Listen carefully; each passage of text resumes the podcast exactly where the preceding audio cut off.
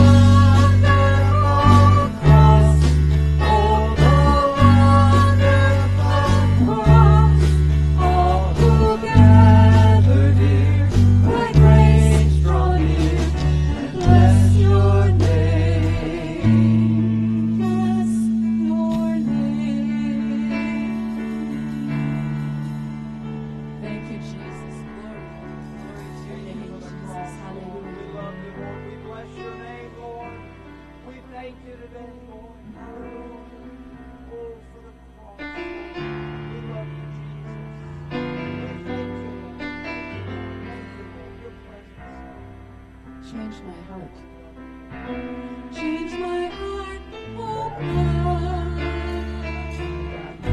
Make it ever true. Change my heart, oh God. May I be like. Sing that again. Change my heart, oh God.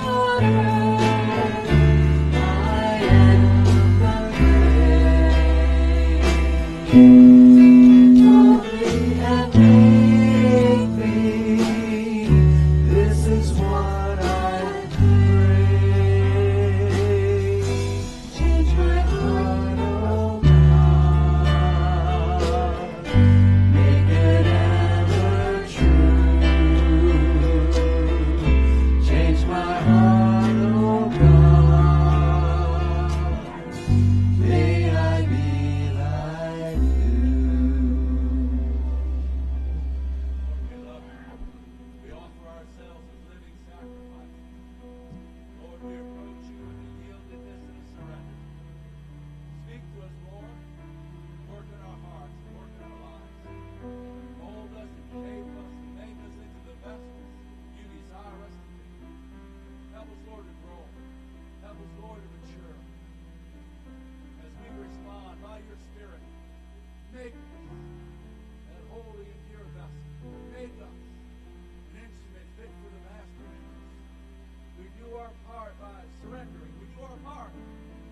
if you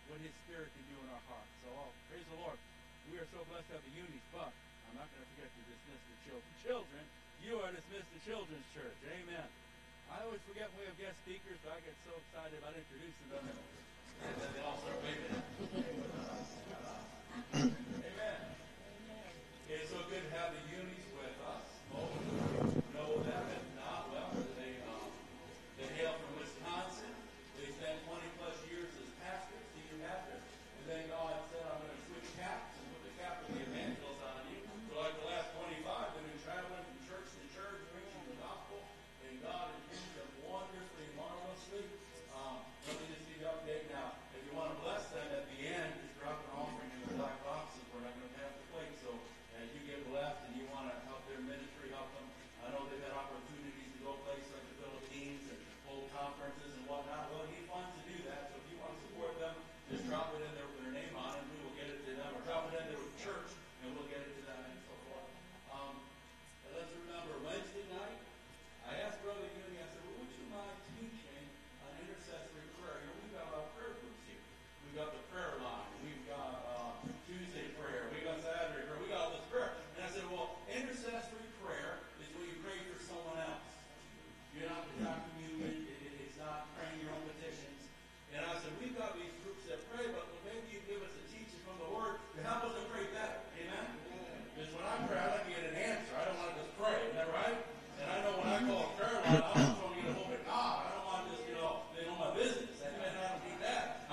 preparation of the time. And so I said, Brother Union, if you wouldn't mind taking that Wednesday night.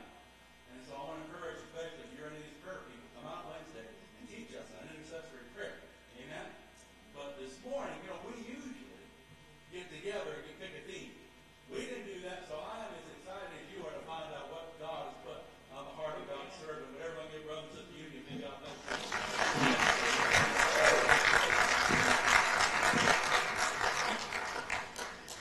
Thank you, Pastor. What a joy, what a privilege it is for us to minister at our Florida home church. And we're just so thrilled to be here. Thank you, Pastor, for inviting us and giving us the opportunity. And, you know, a couple of keys to the church being the church that it is, whether it's this church or whatever church it would be, is one key is the Holy Spirit. The other key is intercessory prayer. So we thought we would, by God guiding us, we're going to combine those two things. This morning our message deals with the Holy Spirit. And on Wednesday, as Pastor mentioned, we'll be teaching on intercessory prayer. And that's what makes this church the great church that it is, and wherever it would be. In fact, just a quick testimony. Our friends that were here from Indiana, pastor friends that were here from Indiana, stayed here a couple of weeks at the mission house. And they just were so impressed and so loved this church that, in fact, they already signed up for next year. They want to be here next year.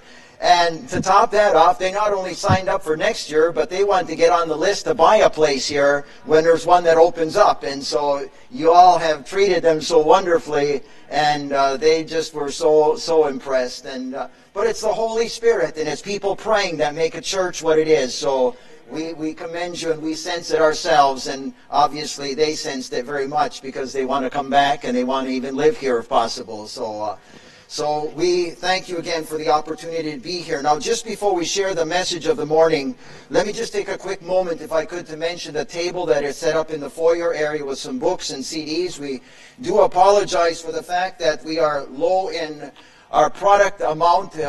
We have an order coming, so it should be here hopefully by Wednesday. It's somewhere between here and Massachusetts. So anyway, hopefully the rest of our stuff will be here by then. But let me mention the table and tell you how it works in case you're new to our services. The table runs itself. Don't feel like we have to be back there. Don't wait for us to come back there. If you're buying a book, you're buying a CD, you'll find a gray box on the table. Paying with a check, make it out Fresh Fire Ministries, put in the gray box. Paying with cash, put into the gray box. If you need change, then come and find us. Paying with a credit card or a debit card, then come and find us. Otherwise, table runs itself. Everything's available for a $15 donation unless there's a sticker saying something else. Some books are $10, have a $10 sticker on them. Some CD packages are $20, have a $20 sticker on them. And that's because there's two CDs in there. But if there's no sticker on something, it would be $15. Now, obviously, our theme this morning is the Holy Spirit. Well, there's books on a lot of different subjects back there. Books on prayer, books on fasting, books on end times. There's books on what to do on the worst day of your life. There's just a myriad of different things. But there's two books dealing with the Holy Spirit, books that we've written ourselves. This one's called More Power, Supersizing the Working of the Holy Spirit for Life and Ministry, A Guide to the Baptism in the Holy Spirit. What is the baptism in the Holy Spirit? How can I receive the baptism? How do I put it to use in my life? How do I not short-circuit the baptism in the Holy Spirit? Several other topics, so that's available back there, one of the $10 books. And then more recently, another book we've written called God's Power Tools for Life and Ministry, A Guide to the Gifts of the Holy Spirit, found in 1 Corinthians chapters 12 and 14. What are the gifts of the Holy Spirit? What are Bible examples of the gifts in operation? What are some testimonies of the gifts in operation today? Also one of the $10 books. Now, you can get it from Amazon for $12.99. If you're not a Prime member, you need to add another $3 or $4 to that. Hey, you can get it back there, $10, no shipping, so obviously the best deal is back there. Music... Old Hymns of the Church, sung country style by Alan Jackson. We have a couple of those. We had, I think, one other one. Midge just bought the last one, so that one's gone. So all we've got is Alan Jackson right now. But anyway, we encourage you to look at what's available back there. And then two other things to quickly mention. You want to get our newsletter, write down in your name and address. The written newsletter comes out hardly ever. So if you haven't got one since last year, we haven't left you off the list. We haven't sent one out since last year. But we do a weekly emailing. Every single week we send out a weekly emailing. Lets you know where we've been, what God's done in the services. You want to get the weekly emailing, write down your email address. You want to get both of them, write down both addresses. And then one last thing, we encourage you, please pick up one of our prayer cards. We obviously believe very much personally in intercessory prayer because we are the recipients of your intercessory prayers for us. And we encourage you, pick up a card, put it on your refrigerator, put it in your Bible, put it in a book you're reading. And whenever you see the card, remember us in prayer. And when you've got thousands of people across America and around the world praying for something that's powerful.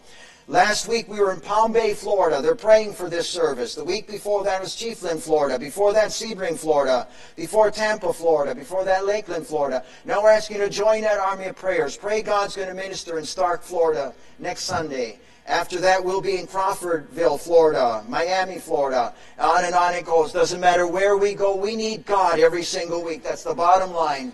No week we can say, well, God, this week you take a rest. We'll do this one on our own. There is no such week. We need God every single week. So be our partners in ministry. Pray for us, and we'd appreciate it so very, very much. I think that's all we're going to share regarding the table. We're going to ask you to stand with me, if you would, please. Turn with me in your Bibles, if you would, to a very familiar portion of Scripture, the book of Acts, chapter number 1. And we're going to read verses 4, 5, and 8 this morning. Acts chapter 1, verses 4, 5, and 8.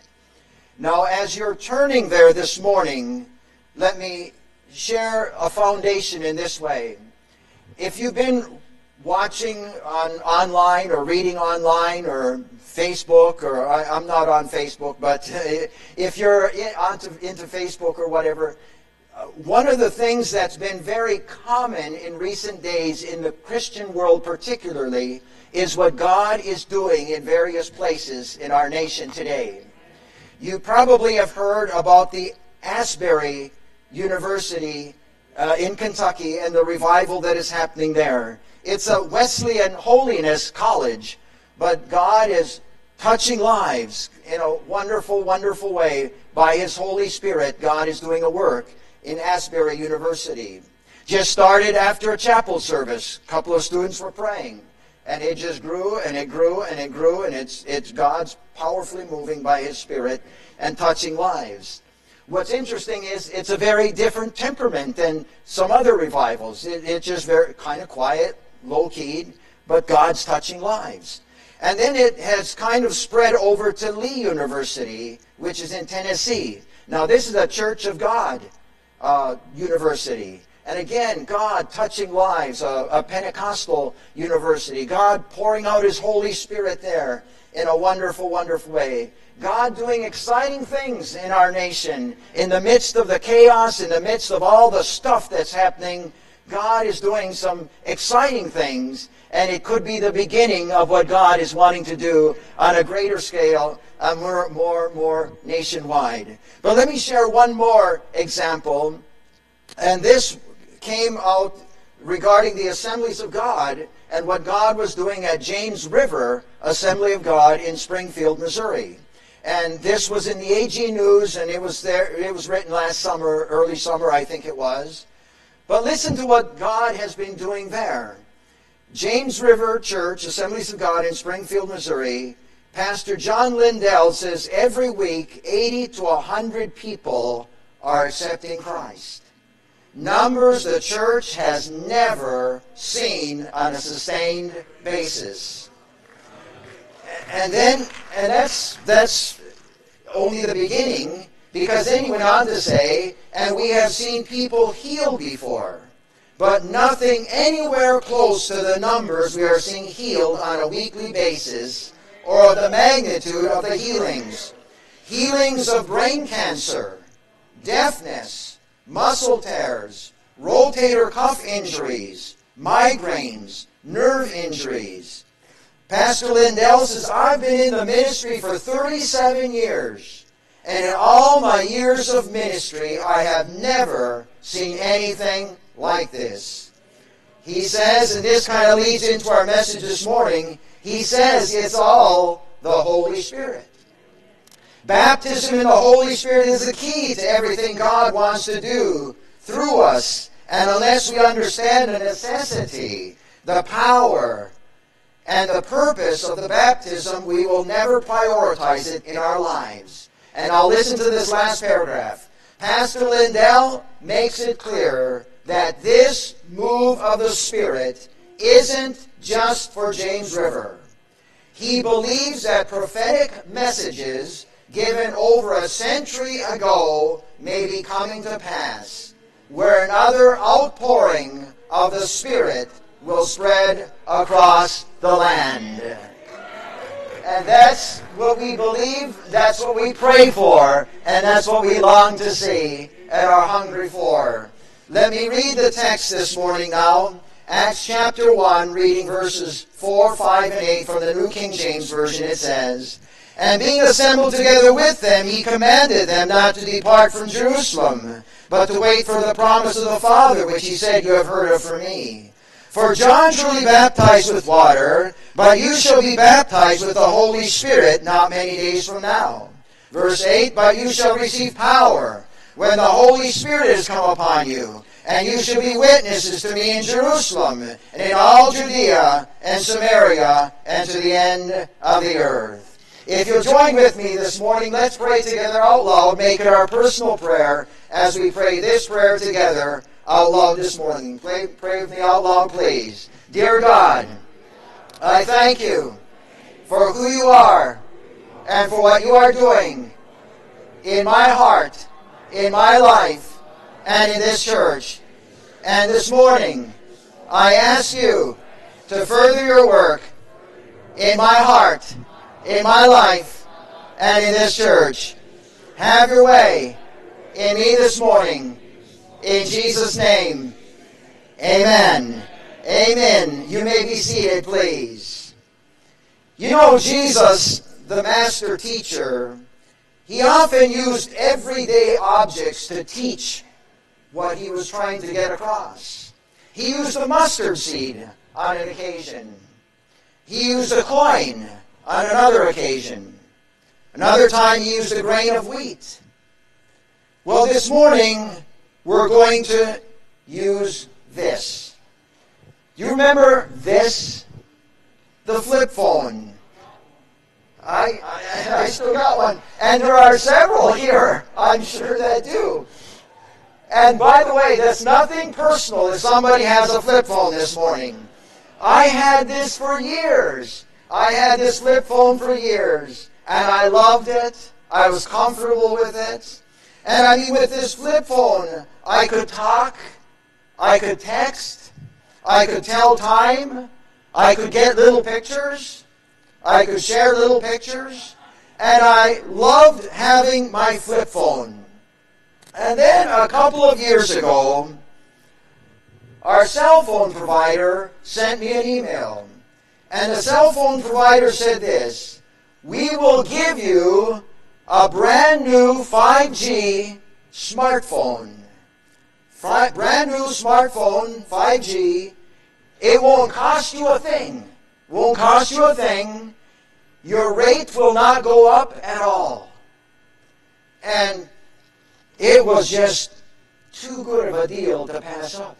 And so I ended up getting a smartphone. It's been a learning curve ever since, but I ended up getting a smartphone. And I found that this smartphone can do everything that the flip phone did, plus much more. With this, I can actually see the pictures that I'm getting now. Pastors were notorious for sending us pictures of the motel reservation. They'd get the receipt and they text me the picture, and I've got this 1-inch picture on my flip phone trying to figure out where in the world are we staying. Now, Beth, she had a smartphone ready. I had to send it from my phone to her phone so we could find out what motel we were staying at. Well, in fact, just yesterday, the pastor from Stark, he texted me something, but now that I had a smartphone, I could see the motel we're going to stay at next Saturday night. But I could now see the pictures. Also, I found I could get directions now that I had a smartphone. A while back, I was going to watch our youngest granddaughter's baseball game, softball game. I knew what city it was in. Beth wasn't along with me. And so I'm by myself driving there to Beloit, Wisconsin to see her play her softball game. I got to Beloit, and then I realized I don't have a clue as to where that field is. But now with a smartphone, I can find the field, or I can find where I'm going. Also, texting got a whole lot easier. Remember texting with a flip phone? Remember trying to text with this? You'd sit there pushing these buttons, boom, boom, boom, boom, boom. So it'd take me 15 minutes to send a text. And some pastors were just notorious about texting, you know. And I thought, you know, I could have called them 3 times in the time that it took me to write this one text. Now texting has come up with texting is a whole new world now. I mean, it's a piece of cake. It's almost a joy to send a text now. And you can look up information. Whatever you want to know, you can look it up.